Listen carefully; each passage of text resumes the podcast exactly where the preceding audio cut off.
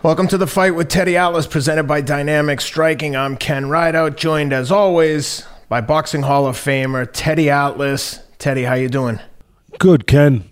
How you doing? You look like you just got your daily haircut. Um, it looks good. I mean, you, you always Thank look you. good. You look groomed up and great, uh, as always. It's it's nice having your own barber. I always I always dreamed of a day where I might have my own barber. I was actually expecting to see you with the glasses and the nose and the fake mustache in disguise. You're in witness protection program after last week's show, aren't you? I, I did I did good last week. Uh, last week I did good. It was a couple weeks ago when I had Arreola thinking he wasn't going to do good when I I had to hide out a little bit from uh, from. But this week I'm coming off a couple good weeks uh, in a row, uh, doing pretty good. All, all my fans up there and uh, across the pond too, all our fans across the pond are, are beautiful brothers and sisters that we love over there. You know, I, I know they're sending their apologies for getting on me about, you know, saying that Saunders had no chance at all with Canelo. I know that they're like they say, they're they're. I know their apologies are on the way. You know, it takes time to go. You know, transcontinental. It does. It takes a while. You know, for the messages to get to me. Uh, but like they say about the checks, they're in the mail. They're in the mail.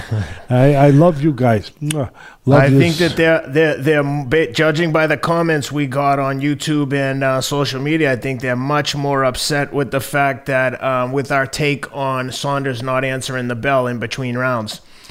I think they're very upset that we pointed out only what we saw. you know, not only what we saw, and and, and you're right, Ken.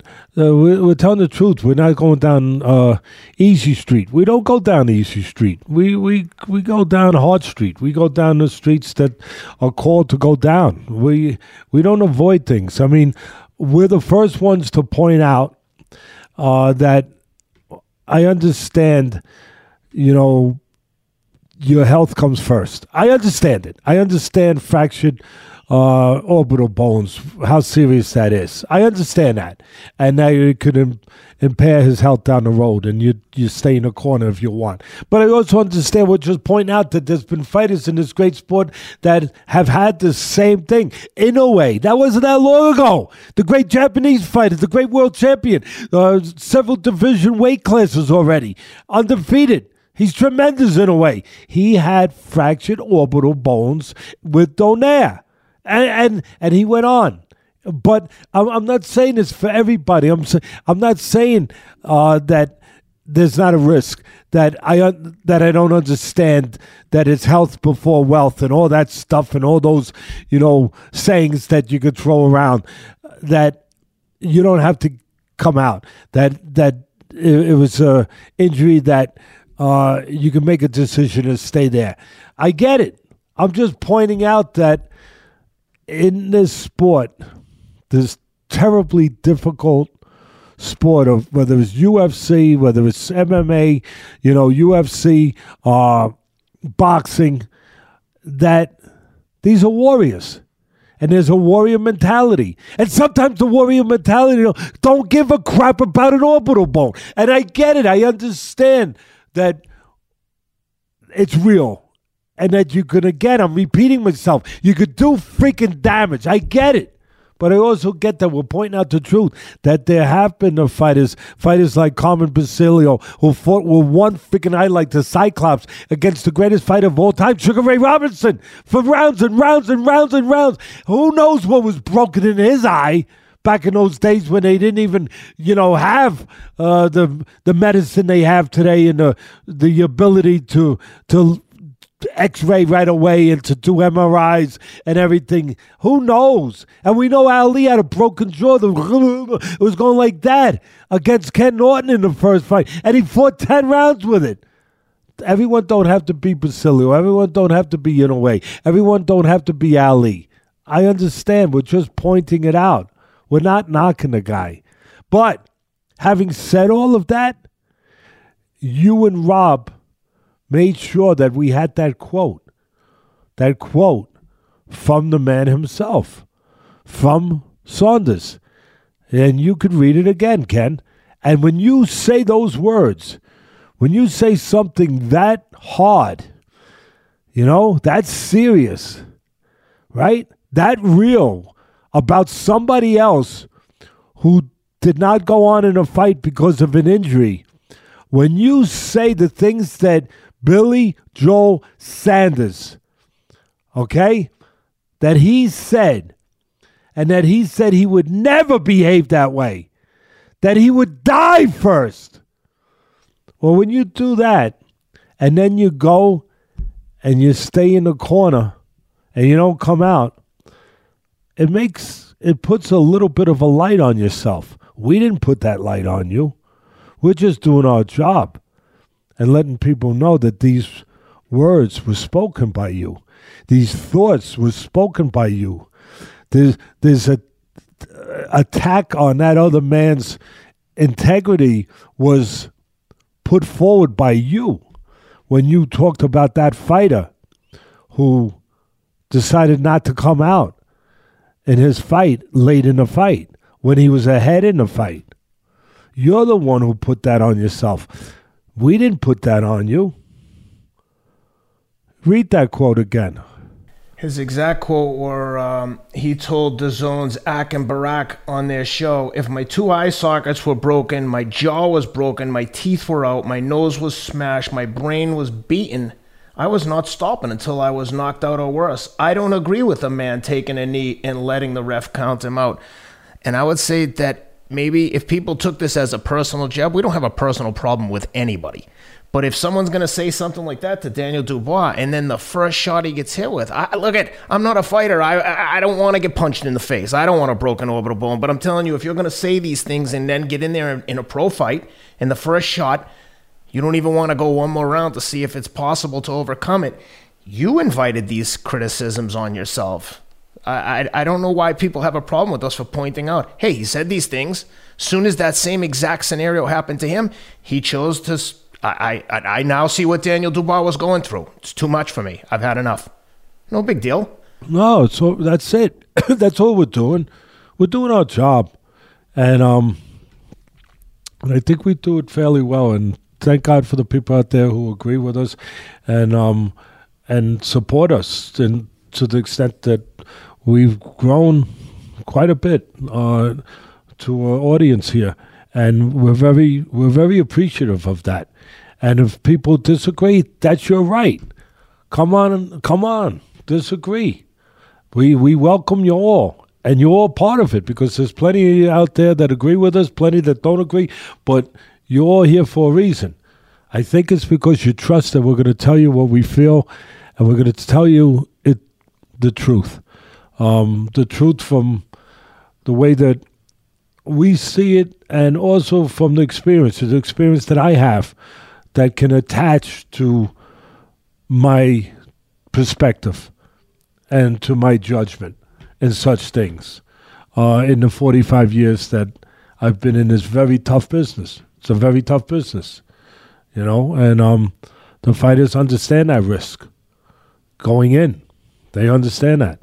And again, we we don't in any way knock a fighter. We don't knock Billy Joel for, you know, sitting in his corner. We're just pointing out that there are there are alternatives, and those alternatives have been taken by other fighters. We're not saying they're the right alternative, but for those fighters, they were. It was part of. It became part of their legacy. You know, it became.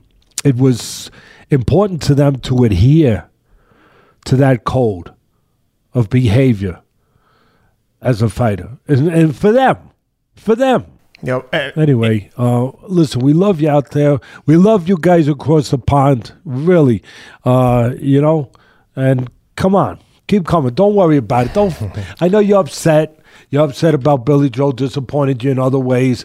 Uh, not just that, but you know he wasn't going to win that fight, and you guys are smart enough to know that, and you're a little disappointed in that. Um, but you got Josh Taylor with a big fight coming up. We'll talk about that a little Ooh. later, right? You got a big, you got a Ooh. big one. You can, you get back, you get right back in the saddle, guys. You redeem yourselves, right? Oh, by the way, I think Ramirez is going to beat him. We'll talk about that later. We'll talk about that a li- little later. Did I say that? I'm sorry. I didn't mean to upset you. Well, are you guys having tea and crumpets right now? I'm sorry. Did I did, did I upset your lunch? Did I? Uh, uh, no, forget I said that Ramirez. Oh, I didn't say Ramirez is going to beat Taylor. I'm just. It's going to be a hell of a fight. It's going to be a hell of a fight. We'll we'll talk about it a little bit later. And no matter what happens, no matter what happens, remember me and Ken love you. Remember that, okay? And remember that you always have snooker and darts. All right, Lo- I love you guys. Let's get going, Ken. Let's go, baby. Teddy, you know I have to go to London for the London Marathon on October 3rd. someone's gonna someone's gonna kill me while I'm over there. Uh, security, please. Security, please, please escort I've this already man. got it. Uh, I've please. already got it arranged. I'm gonna bring Audley Harrison with me to protect me. hey, oh, uh, yes, listen. In, in summary, it's not personal. We're just pointing out what happened. I see some people were super offended. Just, dude, relax. We're just giving. We're just pointing out what we saw. It's not a personal thing. I hope Billy Joe Saunders gets better, comes back. All the best to him. Let's talk about the UFC 262 awesome night of competition. I think the biggest underdog on the card, I may be wrong, but I think what I remember is they said it was a plus 75 underdog, a woman's fight, and the woman won the fight. But the point I'm making is fights were even right across the board. All the big all the big fights were as close to even as you could get, relatively speaking. And we'll get into the Taylor Ramirez fight just hey, let for me context. just let me just jump one real quick second since we're, Yep. talking about handicapping, we're talking about lines, we're talking about you know betting and all that stuff. I am in Las Vegas. I uh, came out here to visit my son and my grandson and my daughter-in-law. Came with the whole family with my other two grandchildren, my daughter, my son-in-law. We're, we're having a great time seeing them. We're doing a podcast from here, and here in the studio we have well the best man there is really in the country at handicapping and you know all the stuff that we talk about with MyBookie and everything else. We have Bill Krackomberger. He's here in the studio with us right now, sitting right there. the Crack Man. Matter of fact, the crack man. oh, man. crack man! Yeah. It doesn't Welcome get to any the show, crack. Yeah, don't, Don't tell MyBookie that cracks here. He's gonna. They're gonna kick us. They're gonna kick us off the platform if they know we got an edge. That that book limits me to like 50, 50 bucks. they know. Uh, yeah, they do They know. know. They do know. They know who the man is. They know who the man is, and they know that we got the man with us. That's right. They know that. Looking at that fight, Ted, you can actually take 230 here in town now. Ramirez. You hear this, Plus Ken? 230. Yeah. Well, that's what I was getting Wow. at. At Wow. the odds on the UFC, they didn't have any two to one underdogs, and in that Ramirez Taylor fight, which I think is really close, it's one of the biggest fights for me of the whole year. I'm surprised it's Wow. not getting more press. But the line on that one is minus 260 on Josh Taylor, plus 210 on Ramirez. That's a close fight. I think at plus 210. We'll get into that in a minute. I don't want to Well, I mean, ahead that. I, I'm, listen, I disagree. It's not a close fight. They they got they got Ramirez a two to one underdog. I mean, Yeah, I think he's a they're two to- wrong. I, I do. I well, that's what you meant by it. I'm sorry. Yeah. Yeah. you're right. I think it's a closer fight than that. You're right. I I, Yep. I took what you said the wrong way. Um, yeah, I I think that it's a Live dog. it's a like Bill That's says, it. it's a live dog. So it's We're going to make sure dog. we get our action in before we post this episode, by the way. So when you Uh, see yeah. it at even money, you'll know that crack's already on Ramirez. Well, you know the crack man. Uh, you know he he showed his presence. You know what I mean? There- you know what I mean? exactly. Hey guys, quick break to give a shout out to today's sponsor. Today's episode is brought to you by Brave, the privacy browser. We've discussed it before. Other, bri- other browsers don't respect your privacy. Brave is different. They've built better privacy into a much faster browser, three times faster than Chrome with a much better layout and experience. Brave automatically blocks Big Tech trackers and intrusive ads that slow you down, drain your battery, and track you from site to site and hit you with those creepy ads that follow you around the web. I'm sure we've all experienced it. You're having a conversation about uh, bed sheets, and the next thing you know, you're getting ads for uh, some bed sheet manufacturer. You know what I'm talking about. With Brave, no one, including Brave, sees what you're doing online. So head over to brave.com slash atlas and join 30 million people who've upgraded their privacy browser for free, no charge whatsoever. Again, you can download it and use it for free. Switch in under 60 seconds by going to brave.com slash atlas. Well, let's talk uh, UFC 262. Let's start with Edson Barboza and Shane Burgos. This was an awesome fight, all action. But really, what stuck out for a lot of people, myself included, was the delayed reaction to the knockout by Barboza. Barboza hit Burgos with, a, uh, I believe, a left a left uh, uh, jab or an uppercut, one or the other, and then an overhand right that clipped him on the top of the temple. And Burgos bounced on his toes, stood right in front of him, and I've never seen such a delay in a knockout. And then he just slowly started fading backwards like he was fainting, and then crashed down against the fence. Unfortunately, uh, Barboza did what he was supposed to do, jumped on him, and landed a few more big shots before the ref was able to pull him off. Pull him off. But um, I'm curious to hear your thoughts on this. I've never seen someone get that uh, with a body shot, I've seen a delayed reaction like that, but never with a headshot where the guy engages again and then slowly just kind of goes out, more or less. What'd you think? Yeah, it's more common with the body shots where excuse me, where you see a guy caught in the liver for the most part. You see a guy caught that left hook to the liver like Micky Ward used to deliver uh, so effectively. Wow. And and the guy would take a step back, you know, he'll be uh, up and then he'll drop to a knee. And you see that delayed reaction. Almost like uh, it takes a certain amount of time uh, for the the that effect of that blow to be sent uh, to the area where you know suddenly uh, you know you can't stand anymore. You know, it's like that's the reason for the delayed reaction is that it it does take a, a second, second and a half uh, for the just for that to be sent to that part of the body uh, where suddenly you have that impact um, right there, you know, a half a second, second and a half later. And to your point, Ken, that you see it much more common in the body, and this will give the people, our great fans out there, something to look forward to. Is that uh, we just did a interview, a tremendous interview. I think people are going to love it with Dustin Poirier in his camp. I mean, how special is that? That he allows us to do an interview while he's in camp for the rematch with McGregor. It's going to be up Thursday, so it'll be up later in uh, in this week, and we speak about that. And again, I think people will definitely want to hear the take that that Dustin, a fighter and a warrior, has has on the delayed reaction, and have whether or not he's seen that before.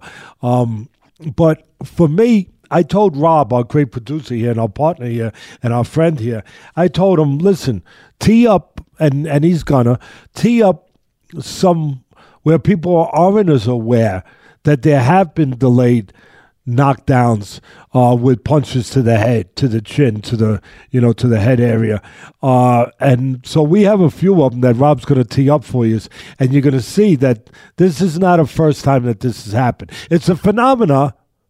There's a phenomena.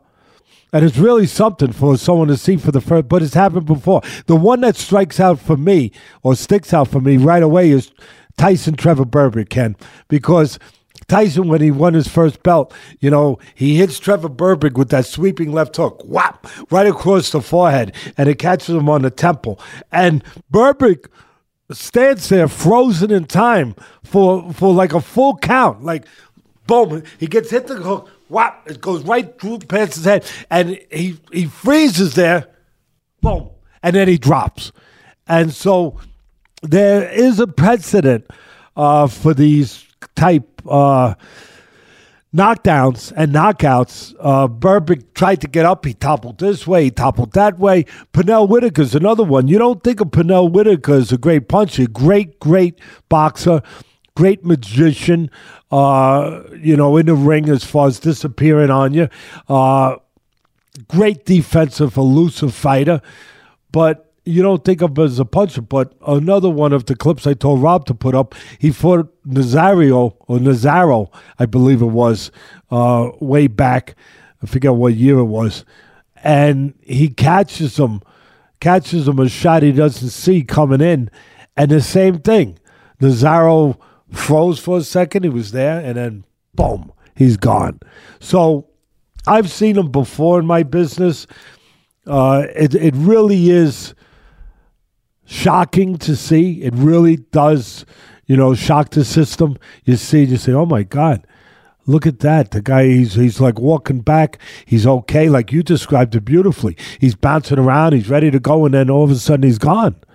You know, it's kind of like, I don't want to get too, you know, graphic or, or serious here, but it's part of life. Uh, you see sometimes, you know, where you you hear about or see a video, unfortunately, or maybe it's just a reenactment on TV of a guy getting shot on the street, and he'll go, he'll go a few steps, you know, he'll keep going a few steps, and then all of a sudden, of course, he'll drop.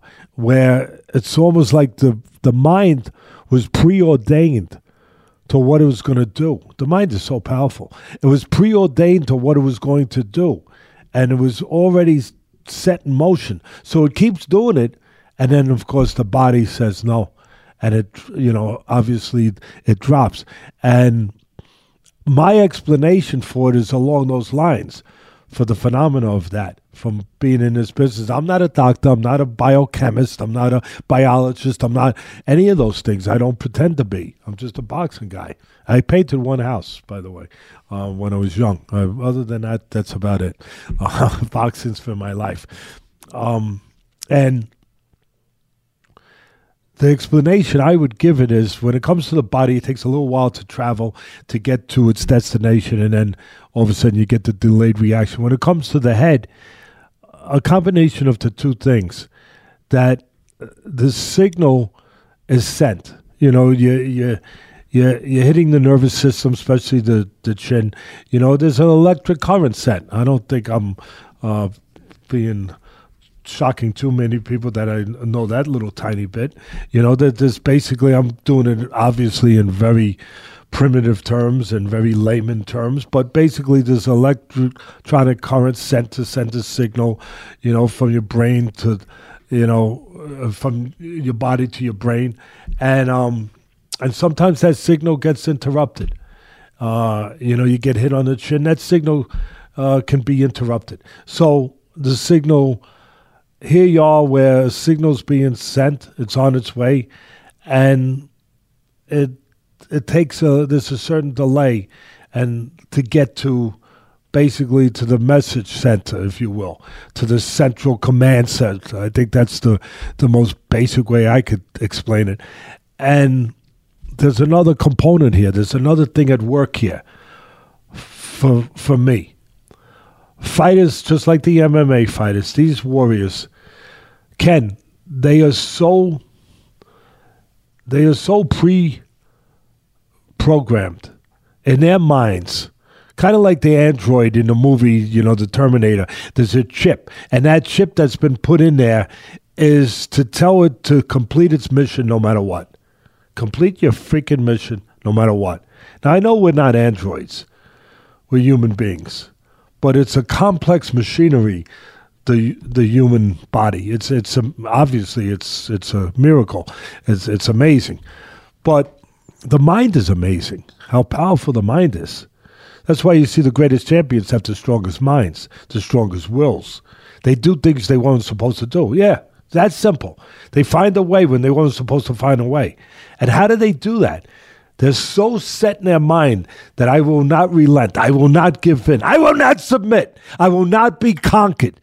It is so pre registered in your head, in your mind, in your spirit, in your will, in your makeup, in your conscience, in your subconscious that when you get caught, your mind is still adhering to that programmed, registered command that's been put in there for years of training where I must find a way. I must go on. I must get past this. I must not stop. I must get through the fire. So the mind allows the body to keep going, kind of like dead man walking. I hate to use such graphics, such, a, but but I'm getting to the point. You you you, you know you've been damaged but yet the mind is so powerful and it's been so preset, preordained into you, pre you know, pre-committed into your mind, into your brain, into your being that you continue on for a second or two before the body shuts down. That's what it is. That's the phenomena for me.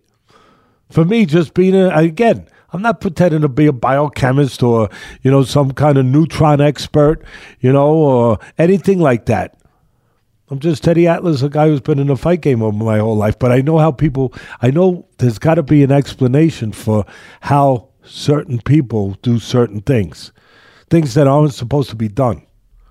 Yeah, things that aren't. I know fighters that have been dropped, Ken. I've been with them where they've been dropped in a fight. We talked about this on a prior podcast where they've been dropped and they get up, they finish the fight, they win the fight, and then somebody will say to them, you know, when you when you were dropped, did you recover right? You know, how'd you feel? What are you talking about? No, you know, when you got dropped in the third round and you got, what, what are you talking about? I didn't get dropped. yeah. I've been, I've been there. I've been there. What's the explanation for that? What's the, they leapfrog past it.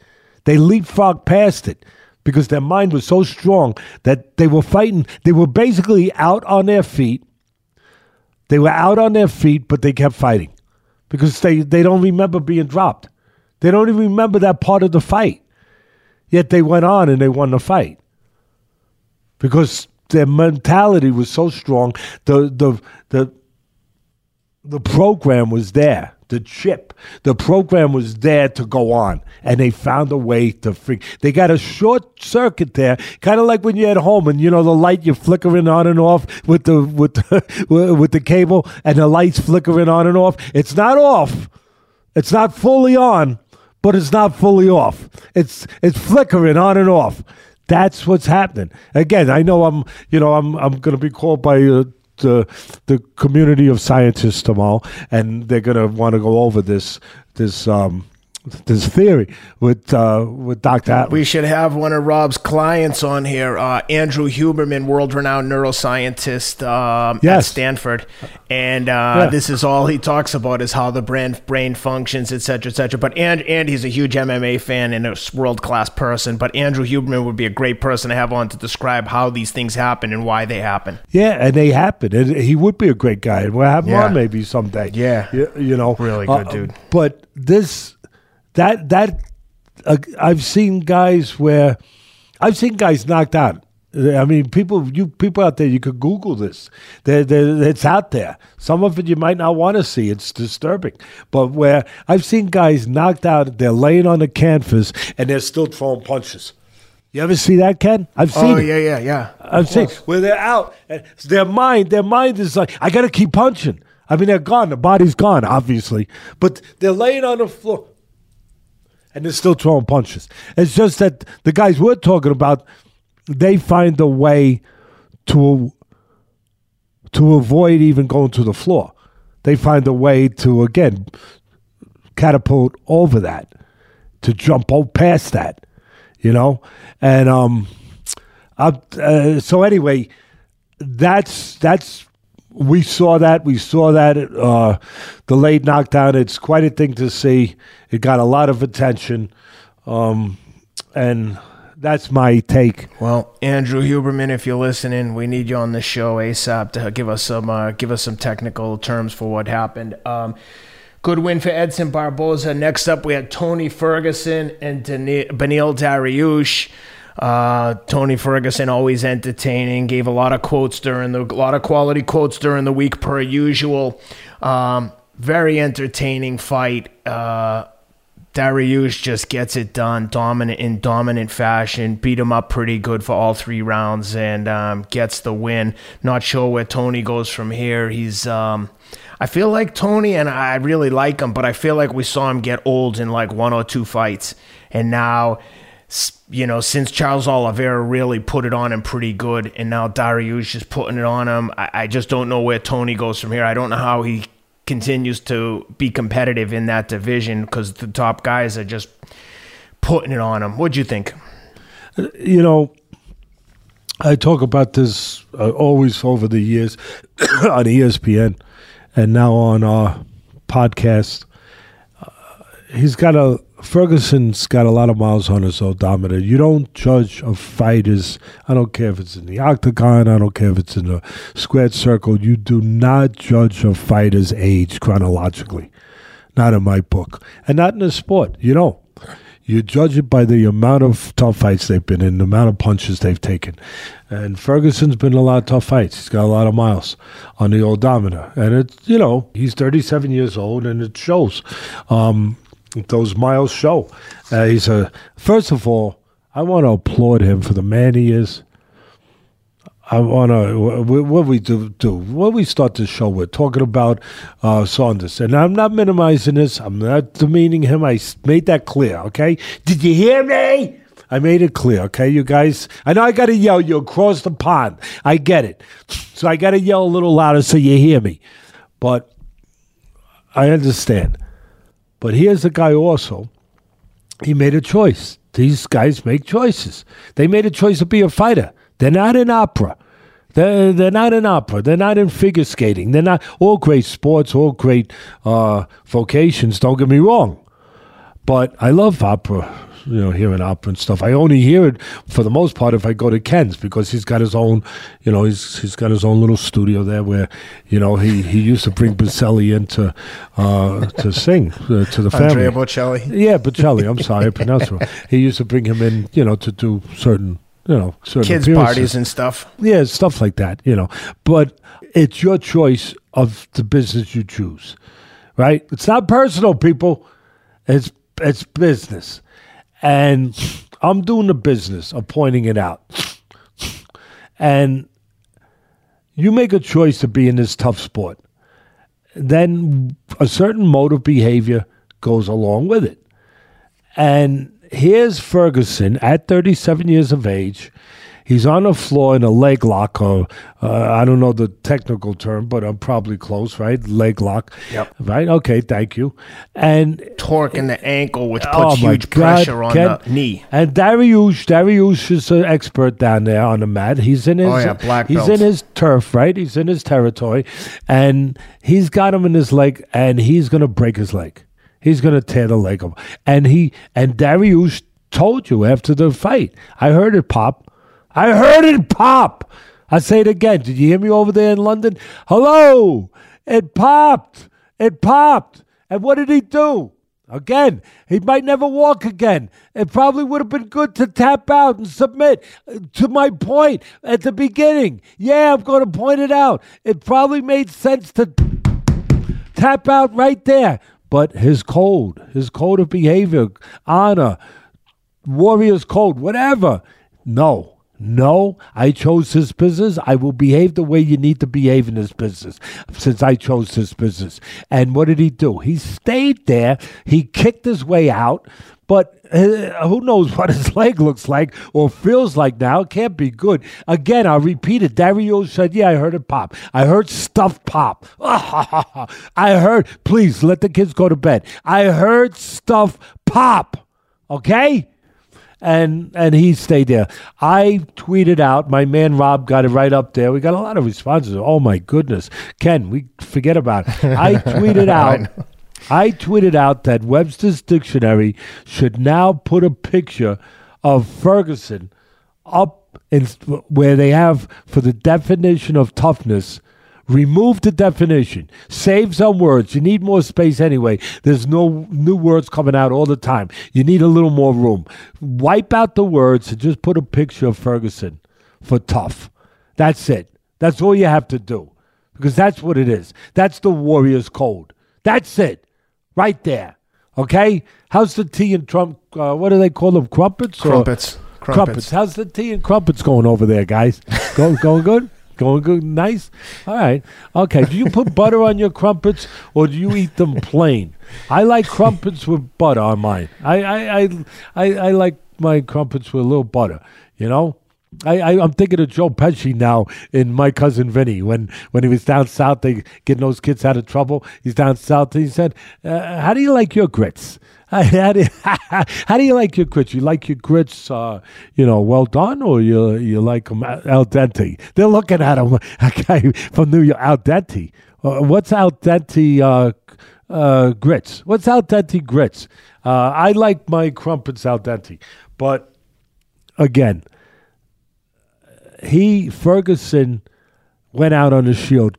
We have sayings, Ken, and he every once in a while you see truth put to the. You know, you hear about power to words, right? You hear that, you say, yeah, that's power to words. Well, that was power to a saying going out on your shield.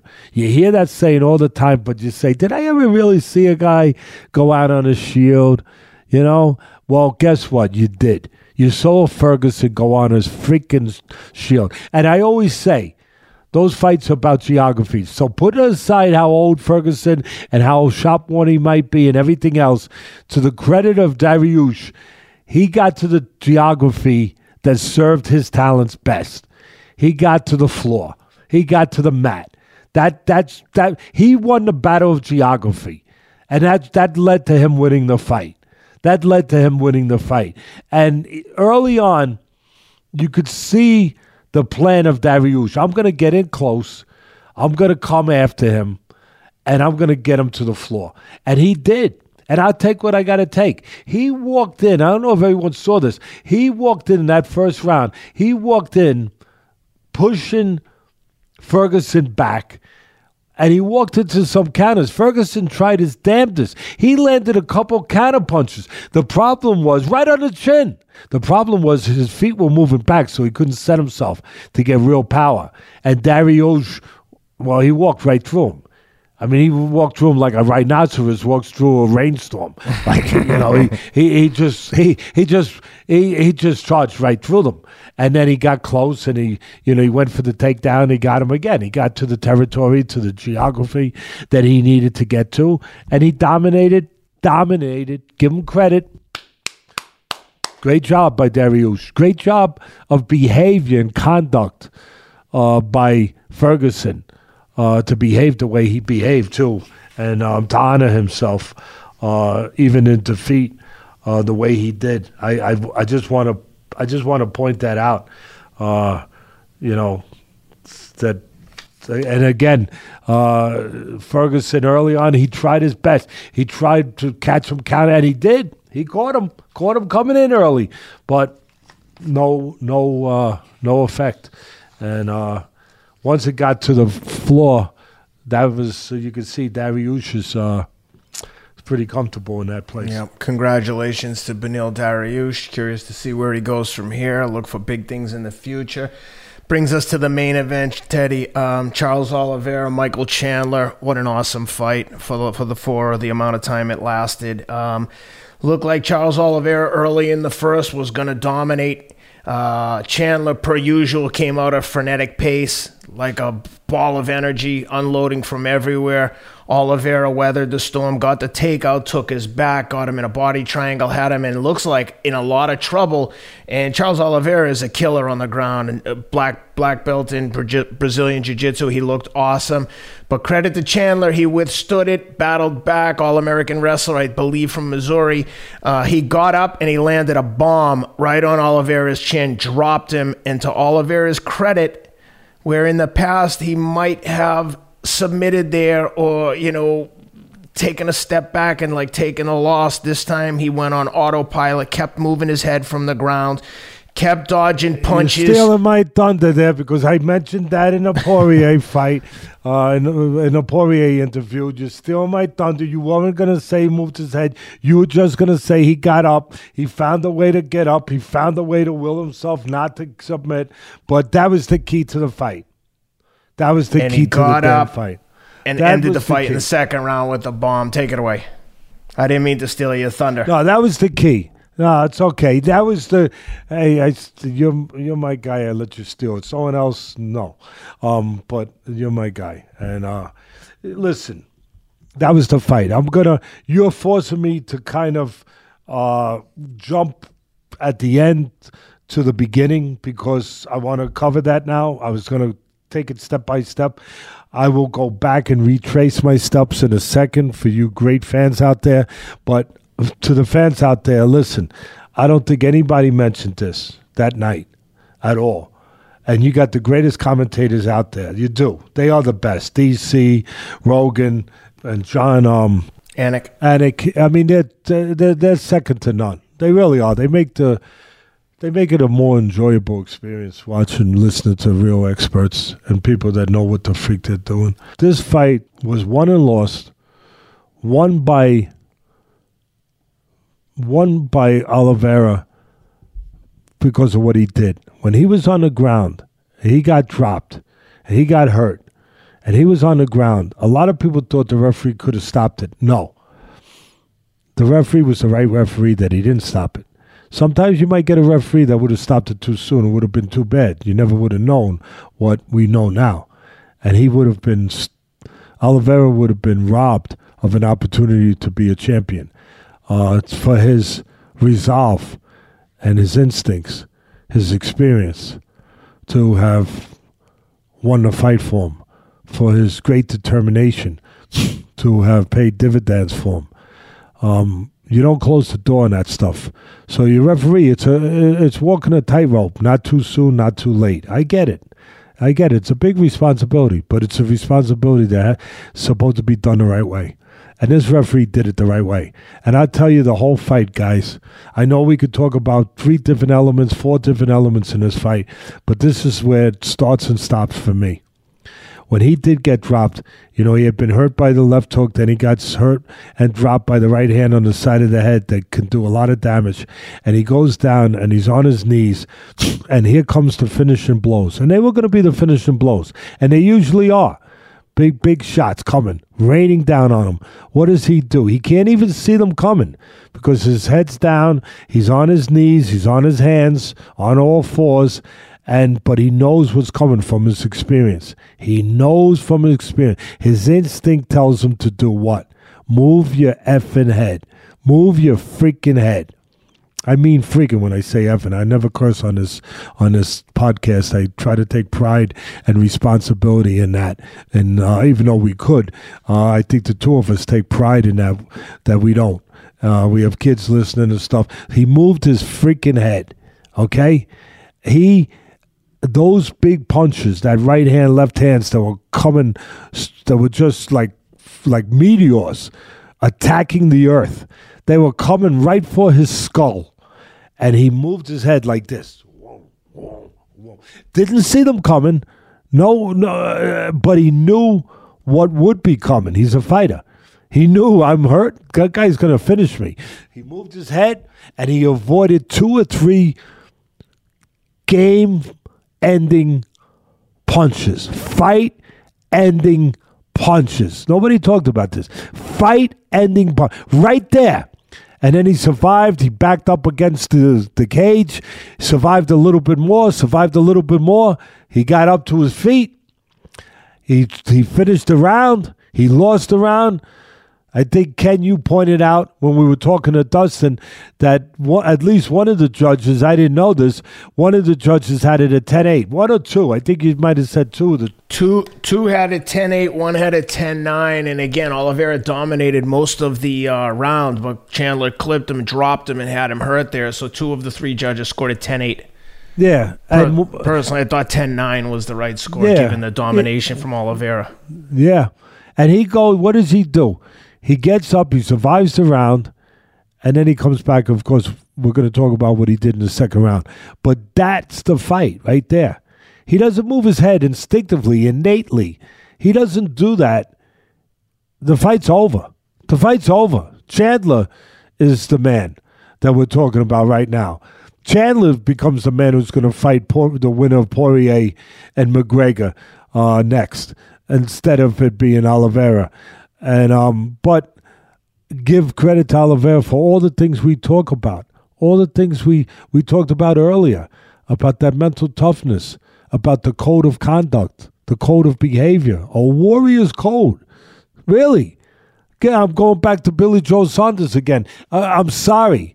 I'm sorry. You guys, uh, you know, uh, I hope. I mean, did you finish your tea and crumpets? I mean, did you finish your tea yet? Do you have? Still, Ken, give them some more hot water because uh, they're going to be with us for a little while here. I, I, my beautiful people over there that we love over there in London. Um, but uh, you know, again, Saunders, I know he had a serious thing uh, with his orbital bones, but he made a choice not to go on. These guys make choices, whether it's a smart choice or not, from a physical standpoint, from a future standpoint. They make those choices. That's their that's their attitude. There, there's no retreat. There's no surrender. They, they they couldn't be this if, if that was allowed uh, into their into their minds uh, into that area. It, it's not allowed. It's not allowed. And so anyway, he survives. Real smart. Moves his head instinctively. Survives. Now let's go to the beginning that you beautifully touched on uh, at the outset of this fight. First of all, Oliveira tremendous jiu-jitsu, the whole background. Uh, he gets the geography he wants. He gets Chandler. Looks like he's going to probably win a fight. Uh, he's he's he's got him on the floor on the mat. And what does Chandler do with brute force? I mean, just brute force. I, I mean, this guy is so strong, and he showed it. I mean, he showed it right there. He gets up. He gets he he's as you said. He's being dominated the geography, which is so important of the of the ring of the cage, belongs to Oliveira, where he can serve his talents best on the floor, on the mat, and and he just wills his way physically and mentally wills his way Chandler to getting up, to breaking out of it. And then he turns the tables and he earns that 10-8 round as you just talked about. Oliveira and it always comes down to breaking rules rules of physics, rules of life, rules of boxing. For me, physic rules in the ring that you teach. Just like rules out in the street, out in life. You don't go through a red light. You go through a red light, you get a ticket, you might get hit by a car. In the UFC, you probably get hit by a truck. Okay? Uh, those are the rules. You, you break rules in the ring, you break rules in life, there's a penalty to play to pay. And for me, the rules, the laws, you don't go straight back. That's one of them. That's one of them. Anytime you see a guy get hit, there's a reason. The guy didn't get lucky. There's a reason. The guy made a mistake. He did something wrong. You could break it down to that just about all the time. You go straight back. How many times have I talked about this, Ken, where you can't. You and Jim with me. You understand. I'm not going to let a guy go straight back. You can't nope. go straight back. You go if if a, if you were on a train track and the train was coming, would you go straight back? No. No, I'm going to run away from the train. Guess what? The train's faster than you. It's going to catch you. You're still on the damn track. Okay, dopey? You're still on the track. Get off the track. Get off the track. So what happens is you could go back one step from the right distance, you could counter, but you can't go back two or three and stay on that track. And Oliveira, tremendous. He is tremendous. He made a mistake and he went back a couple steps in a row, straight back. And Chandler pursued him. He stepped with him. He did what you're supposed to do. He stepped with him and caught him a left hook. And he hurt him. That's why he hurt him. and then he catches him with the right hand on the side of the head and he drops him. And again, when he's down, he goes to finish him. He goes to finish him. He's going to finish, he's going to close the show. And he goes with those punches, and Oliveira moves his head without even seeing the damn punches. That's what you call eyes in the back of your head. That's what you call eyes in the back. He knew what was going to be coming, so he moved his head, and he survived. And then what happens to second round? Second round, Oliveira shows his, well, he shows his versatility. He shows his versatility. And to the credit of, to the credit of our friend Dustin Poirier, who again you're going to see his interview in a few days. He he texted us before the fight. He texted you, and then you forwarded it to me before the fight, asking. We had asked him you had asked him who does he like in a fight, and he said that he said that Oliveira had more ways to win. He was he was he was right on the button, but that he makes mistakes sometimes. He put a butt in there, but sometimes he'll make mistakes. You're not sure, but he's got more ways in the end to win. Well, in the second round, he showed that other way, standing. He showed that other that that other dimension. You know, as I talked about the versatility, and now again mistake. Ken, it comes down to a mistake again, because what does Chandler do? He's a good striker, really good puncher. He tries to time Oliveira with a right hand. It was really beautiful. It, it just missed. He tried to time Oliveira. It was like bang. He tried to time Oliveira as Oliveira was throwing. And if he caught him, he would have hurt him. He just missed. And then what do I say about the rules? You in the gym with me. One of the rules, one of the law, you move your head after your last punch. You don't take a picture. You don't pose. As Cus D'Amato would say, you don't wait for the receipt. you move. He times the right hand. Instead of moving his head out of the path, out of the middle, what's he do? He comes back right here, steps right back here, right in the middle, and he admires his work. Bang! Left hook catches him.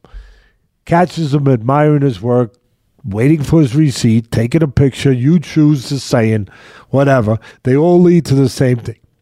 He gets caught with an unbelievable left hook, and it's good night. You know, it's uh, then uh, all of a sudden, uh, all of a sudden, uh, defeat.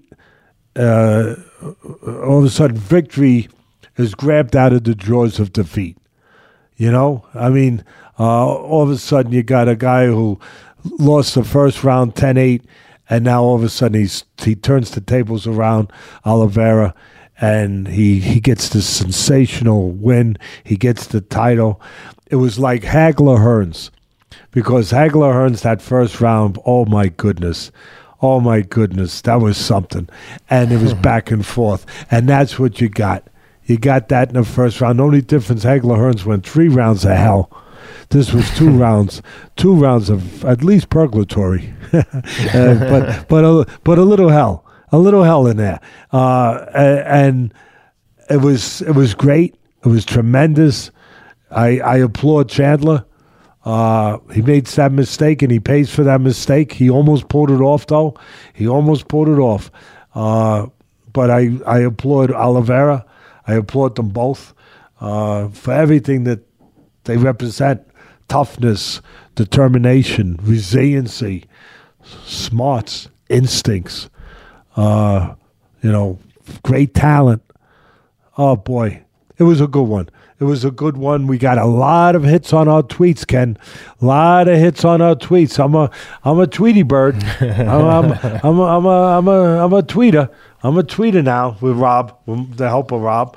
Um, but that's what I saw uh, and I'll tell you, another thing it proved, it proved why UFC has surpassed boxing in the ratings game. No, really, it's my sport, boxing.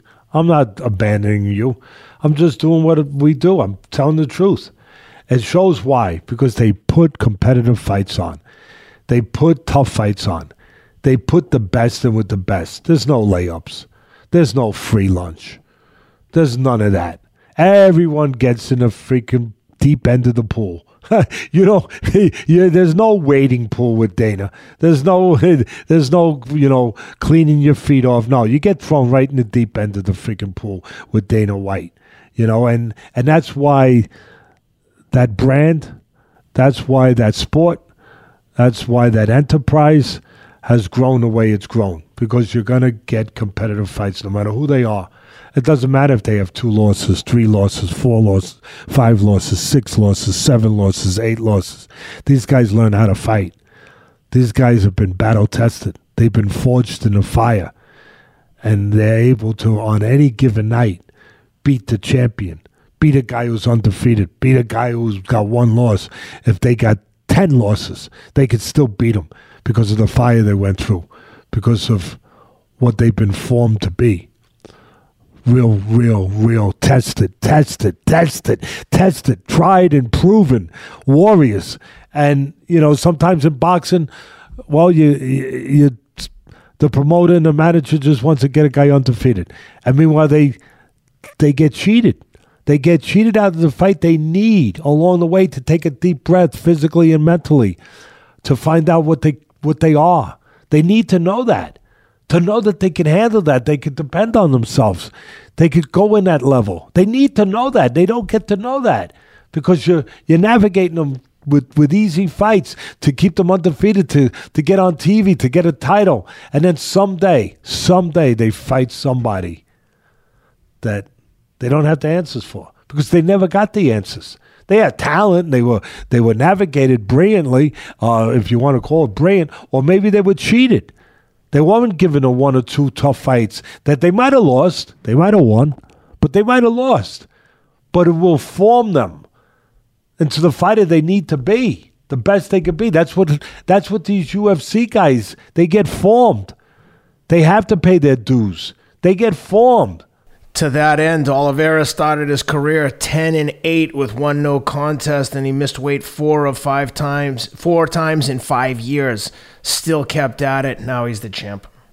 No, uh, really. Started 11 years ago. This again, I'm I'm just emphasizing this point, Ken, and I made notes to myself. I mean, here you got here you got a guy in Chandler, only his second freaking fight in the UFC. Second fight, right? And who does he get put in there with? A guy on an eight fight, what was it, eight fight or nine fight win streak with uh, something with like Oliveira? that. He's got the he's got the most finishes after this in the UFC. Eight fights. Yeah, my man Rob just told me eight fights. So he puts him in there with a with a monster. I mean, and wow, welcome to the UFC, uh, Mr. Chandler. Hi, I'm Mr. White. Hi, how are you? I'm Mr. White. Yes, uh, come right here. We're glad to have you here. Really happy to have you over here. Okay. Yep, we're gonna treat you with the hospitality hospitality we treat everybody. Um, your next fight, Oliveira. Uh, yeah, okay. we, yeah, we this. Uh, you talk about no gloves, no kick gloves treatment. I mean, that that's what you have. That's what you have. I mean, Dana White is the original Scrooge. You know, I mean, you get coal in your freaking stocking. I'm sorry. I'm sorry. You think you're gonna get like all these little presents that your kids get? You ain't getting it. You ain't getting it. You you're not getting it. Yeah, no, no. Welcome to the UFC, baby. You carry your own weight. Really, you better be ready. you better be freaking ready. I mean, could you imagine being invited over to Dana White's barbecue? Really, his idea of, of inviting all his new fighters. Hey guys, yeah, love to have you. Want you to feel the love and everything of the UFC of Dana White's world. Come on over to my house for a barbecue. You get to the house, and you know what he does? He hands you a spear, and he tells you, "Go ahead, go out into the jungle and get a wild boar, bring it back, and we'll put it on the spit." that, that's his that's his idea of a barbecue. No ribeyes, no no. there's no stack of ribeyes that are waiting for you, or Kobe steaks that are waiting to be grilled. You know, with gloves on, and you you're gonna flip them. You know, there's none of that here. Here's a spear. There's a jungle. There's there's a bunch of wild boar running around in there. Be careful. They have big tusks. You know, be careful. Uh, go go spear go spear one. Carry it back, and we'll put it in the pit. Uh, we'll put it on the spit in the pit. I mean, that's that's the reality of the UFC. I mean, again, uh, there it is. There's there's Exhibit A right there. Chandler, who who looked like a beast in his first fight with Hooker, his second fight, yeah, okay, no problem. We we'll give you another gift. Here it is, Oliveira. So that's again, that's why the UFC has been doing the numbers they do. That's why they surpass boxing when it comes to regular fights. I'm not talking about when Fury and Joshua fight the numbers. It's going to be no comparison. I get it. I'm not talking about. I'm not talking about those fights. You know, when when you get those, you know, those big super fights, uh, when boxing does it right. Uh, they're going to get the numbers. They're going to get the real big numbers. I get it. Uh, we we always have. We get the bigger universe, but when it talks to consistency, to everyday producing, Every week you turn on a fight. Too often, too often, too often, you turn on on these cable shows and these uh, these that have the regular fights. You you see an A against a B. You you you know only one guy can win. Uh, you know, it's it's sometimes these it's just to build the guy's record to keep to keep him winning. Uh, it's not competitive. At the end of the day, it's not. Very rarely now. Not enough. Not not enough. I know next week we got a good one. We're going to talk about it with Ta- Taylor and Ramirez. That's a good one. That's a great fight. That's a great fight. And I'm the first one to say it. But it's too few and far between. UFC puts on competitive fights every freaking week. In boxing, there's too many nights, too many weeks where you put on, you say, "What? Why am I taking the time to watch this?" I mean, the the the outcome was decided when they signed the contract. Yep. Speaking of which, we um, we've got an awesome fight coming up in boxing.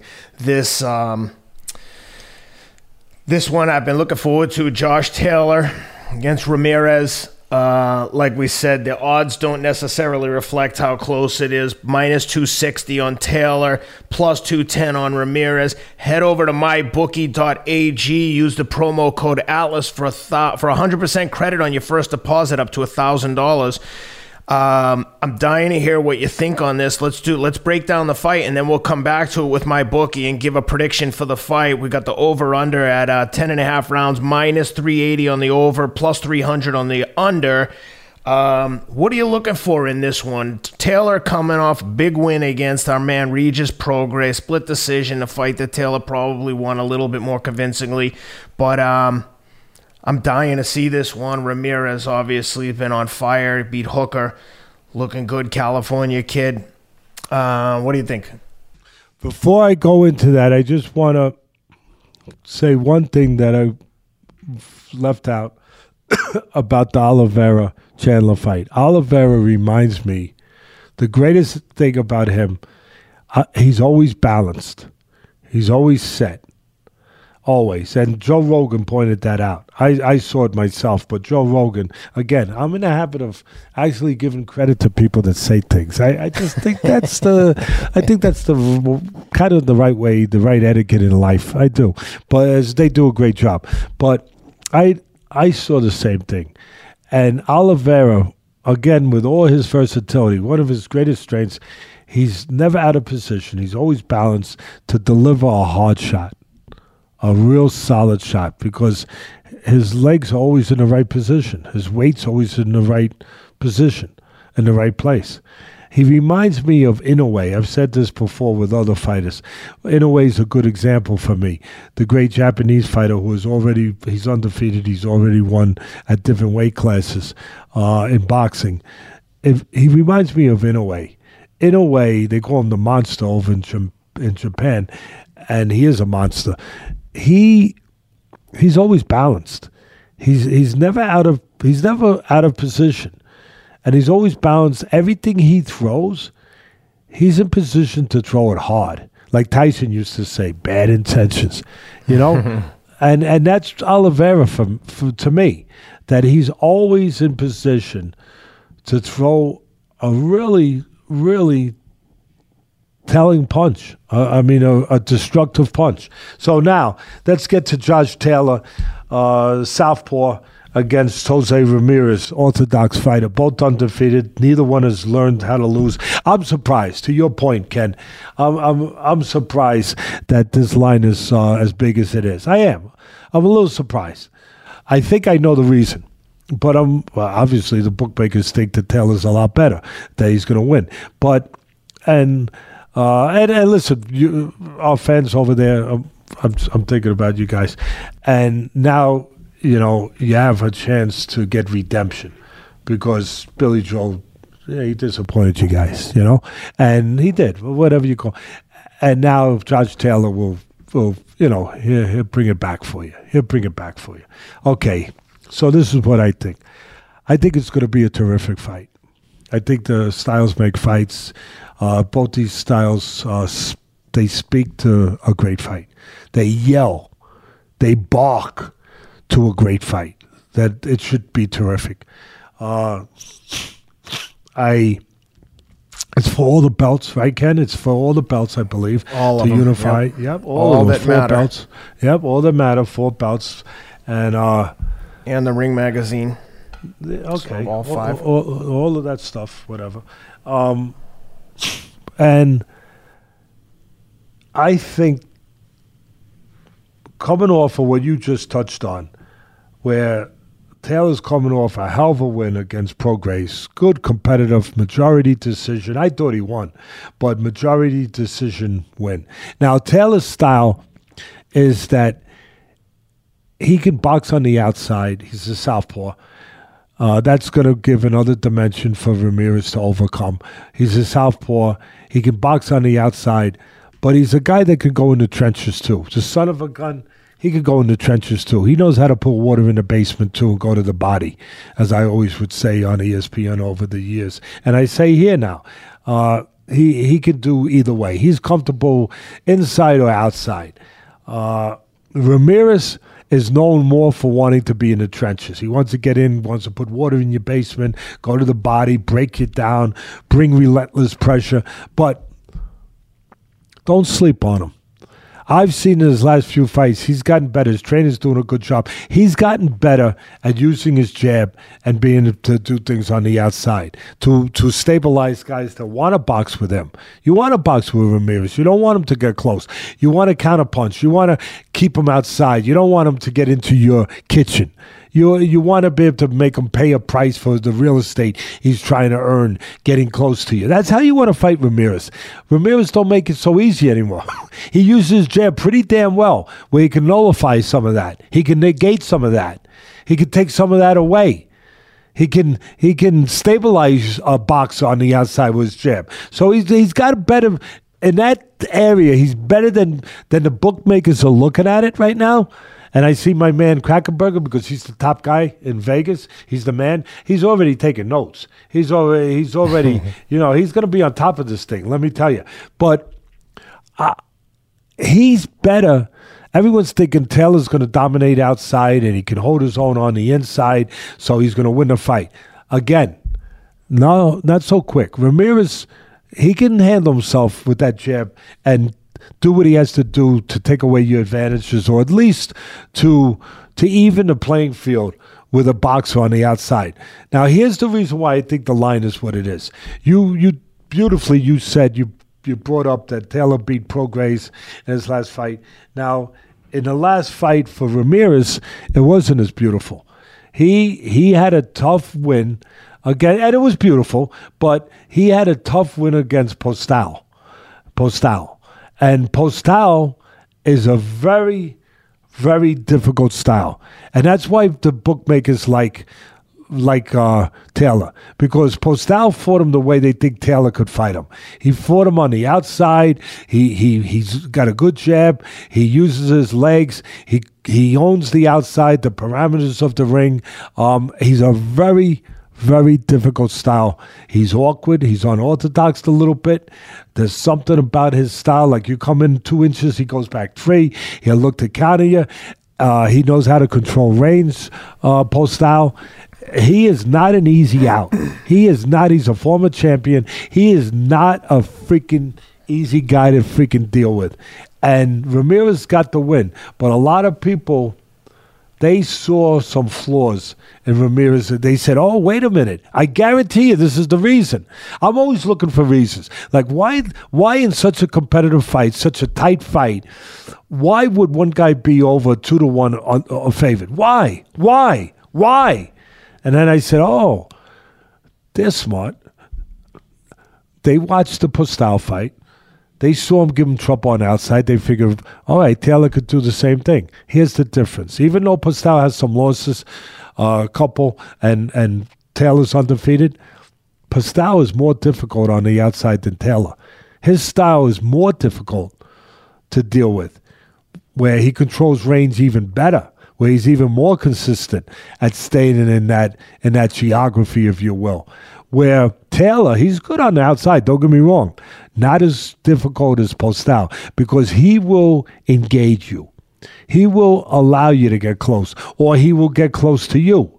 He he has no problem engaging you because he knows he can fight inside. As I said, he could go to the body. He could, he could, and he did it with Prograis. He showed it, and that's where I think they came up with this line.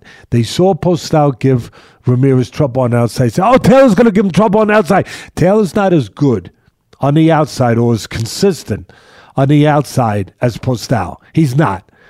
In my book, he's not.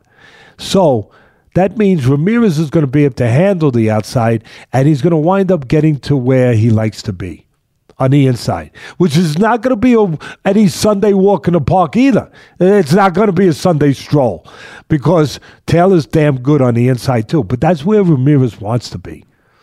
That's his place. That's his comfort zone. Let's not forget, this kid's an Olympian. Taylor was a top amateur too. This kid was an Olympian. Let's not forget that.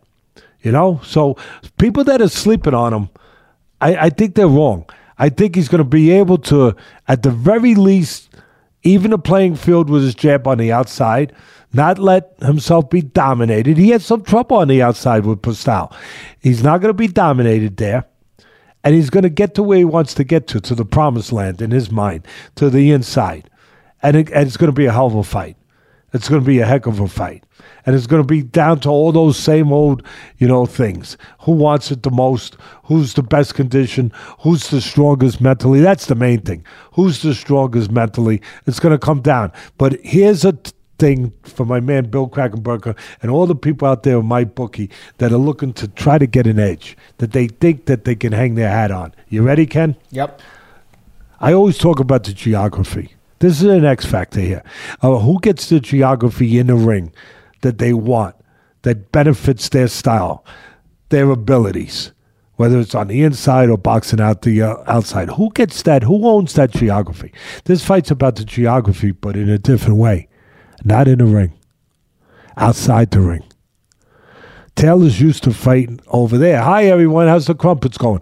He's used to fighting over there, across the pond he's that's where that's where not only his success has been his is with the great fans, great fans, packed packed stadiums. Now, of course, it's just coming back now with COVID and all that stuff. But he's used to having that support. I know you're in the ring alone. Don't get me wrong. Nobody knows that better than me. You're in the ring alone, but it means something. He's used to whatever that means, to that support, that comfort of being at home in London. This fight ain't in London. It's here in Las Vegas. It's not over there. Now, I know both fighters are with the same promoter. So it's also going to come down to that. Who does Bob Arum, top rank, who does he they want to win the most? Who do they want? Because believe me, people listen. You get to you get what you get here. You get the X-ray machine. I'm sorry. You know, I'm sorry. Sometimes, you know, you don't want to see how the sausage is made because then you're never going to eat another delicious sausage here anymore. You don't want to know, but you're going to know here. That stuff goes on. Judges are influenced. Promoters have influence over the judges. Judges want to work. They know who's supposed to win sometimes. Yeah, I hate to break it to you guys. You know, I hate to break it to you. Make sure your kids aren't around right now, are they? Are they? no. Ken? No. All right, because I don't want to say this. Uh, I'm going to say the next thing. There's no Santa Claus. I, I'm, I'm sorry. I'm sorry. Uh, I, and I never say that to the kids, you know, because we want to keep that faith and we want to keep that dream and just that, that part of being a child. It's beautiful, you know. But yeah, I hate to tell you guys, but the promoters have too much influence over the judges. The judges know who they want to win if they want to keep working, and it, and and believe me, the promoters have a lot to say about who works or who doesn't work. They could cross a they could cross a guy right out. No, we don't want him. They can't say we got to have this guy, but they can say we don't want him. Same thing, same thing, same thing. So that unfortunately, that's one of the things that I've yelled about for years from the treetops, for the mountaintops at ESPN. Please give us a national commission. Please fix these freaking things. And I've yelled to the point where I got myself in trouble. But anyway, you never yell at me. It's, I can say it here. You you, uh, you you say Teddy, it's okay. It's good. Come on, let's do let's do more of it. And the fans too. And and that's that's why I'm here doing this show. But who does it comes down to a the comfort level, all the things I already broke down as far as the physical attributes of both fighters. And then it comes down to who's how well does Taylor travel? Some guys don't travel well. How well does he travel? How comfortable will he be in Vegas in that fight where Ramirez will be comfortable? He'll be very comfortable. And both guys uh, in their home bases draw big crowds. Ramirez Ramirez in Fresno. He's got a great story helping the farmers with the water, uh, with the water effort and all that stuff. Great story. And Taylor, great over there with the huge, huge amounts of people. So Arum could go over there and promote over there, no doubt about it, and make money over there. And he could promote right here in the in the U, US of He could promote right here with Ramirez and and he could do the same thing, bring big crowds now that the COVID's over. So who does he want to win? So that's going to come down to that's going to be part of it. Who does Arum? Yeah, yeah. Who do they want to win more? I'm going to say Ramirez with the great Latino following and everything else and everything. And again, Taylor's got a great following with you guys over there. He does. You know, now that you're choking on your crumpets that I'm I'm going down a road that you probably didn't want me to go down. But I'm sorry. I'm sorry. Sip that tea. I'm sorry, but uh, I'm gonna say I'm gonna say it's Arum probably wants Ramirez more, maybe. And at the end of the day, here's my pick: a split decision win for Ramirez, and maybe controversial, maybe, maybe, maybe not. Everything in boxing is controversial anyway, Ken. But a split decision win for Ramirez. And I'm sorry, I still love you. I'm sorry I couldn't bring you better news over across the pond after the Billy Joe. You're you're waiting you're waiting to get good news this week. You had to go through that and suffer through the Billy Joe uh, Saunders fight last week, and now you you know you wanted to recuperate a little bit, right? And you and you figure, okay, we'll recuperate. We're gonna get it back with Taylor. No, no, no, guys, no. I'm sorry. But you still got darts, you still got snooker, like I said earlier, and um, we still love you. We still love you. And oh my God, if I'm wrong about this one, Ken, we might have to take a week off. We might have to take a week off. Cancel the show. We don't do that. We don't hide. We will We'll show up. We'll, We'll be, be here. here next week. We'll be Yep. here.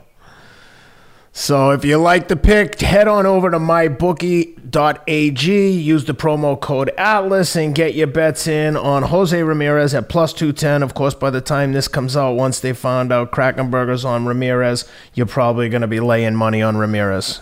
Yeah, you might be. He's the man. He moves lines. he moves lines. No doubt. Hey, before we sign off, real quick, I just want to get your thoughts. They they allegedly have. I, I feel like we've mentioned this like a hundred times, but now they officially officially announced Fury Joshua heading to Saudi Arabia August fourteenth. We'll do a thorough breakdown. We'll get in the ring. We'll do a of fight plan. We'll give it the full treatment. This is going to be the biggest fight in many years, especially with the COVID coming on the heels of COVID. Curious to see what they do with fans, etc., etc.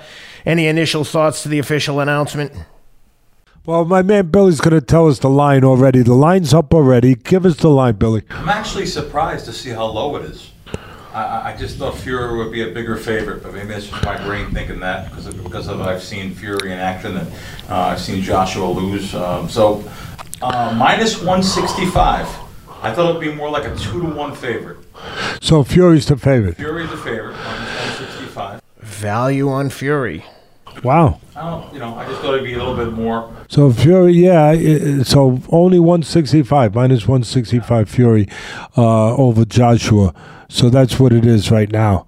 Um, do you expect that line to to change? Uh, There'll be Fury money coming in. Oh, I, I, I would wait if you want to take Josh, Joshua. I would wait. Uh, but if you want to jump on the favorite, I would jump on him now. I think there'll be more money coming on Fury. Uh, uh, and, and the same thing with the, the Conor McGregor fight. Oh, you know, always fan favorites. You always want to uh, jump on them uh, ahead of time. And if you're on the dog, you want to wait until the, all the fans come in and pack the casinos and start betting the favorites in, uh, in volume. so there it is. There it is from the man himself. If you you guys out there want to go to MyBookie and you like Fury, do it now. Do it now because um, Bill thinks that a lot of a lot of uh, a lot of money will come in on him, and uh, it'll make the line larger than it is right now. So I listen. We're not going to break the fight down now. We got plenty of time to do that.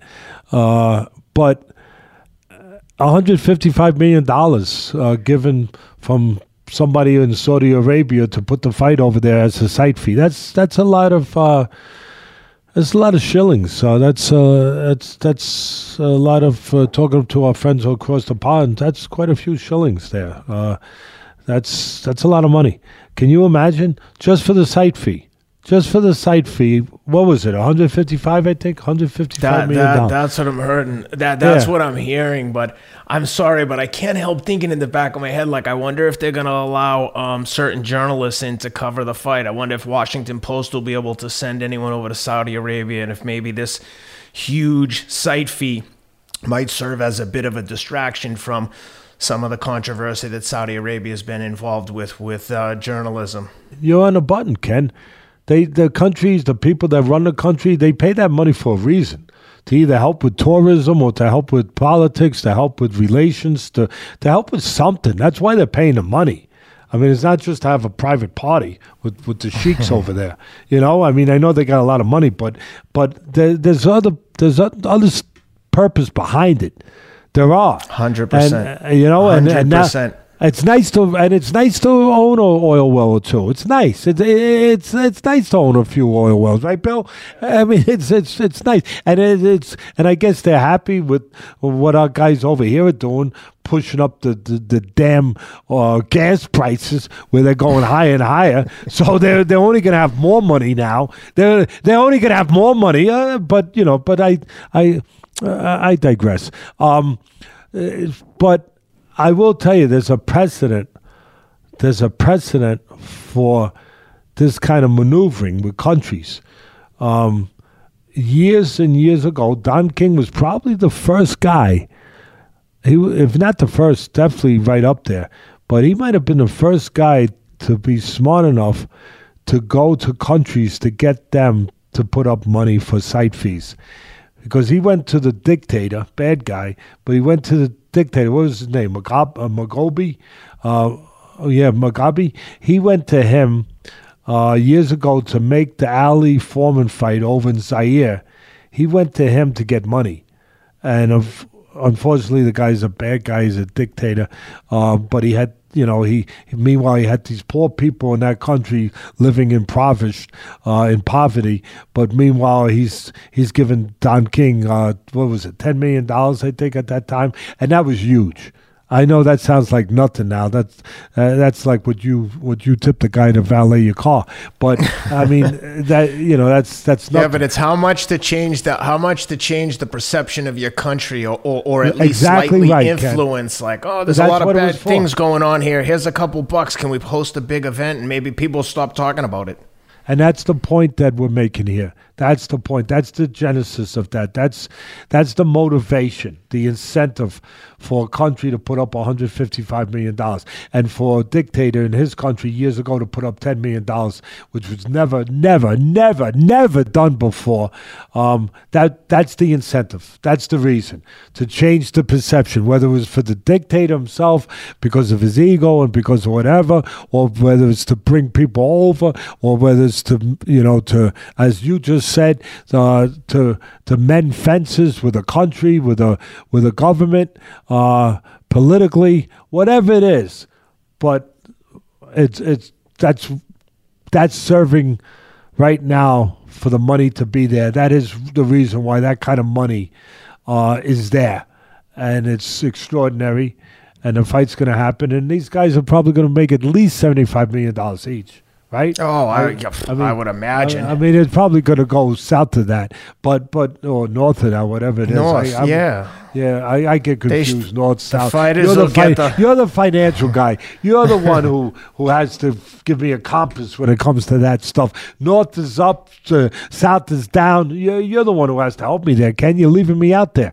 But They um, should make a the fighters should make a lot of money on this one. This should be the biggest uh, biggest payday in boxing. By and far. yeah, and the pay per view. Imagine what the pay per view is going to do. Uh, wow, global pay per view. but again, uh, these fighters won't have to worry about the things that uh, most of us worry about every day. After this fight, you know, uh, and I always say, you know, even though it gets crazy with these numbers, and I'll, I'll be consistent.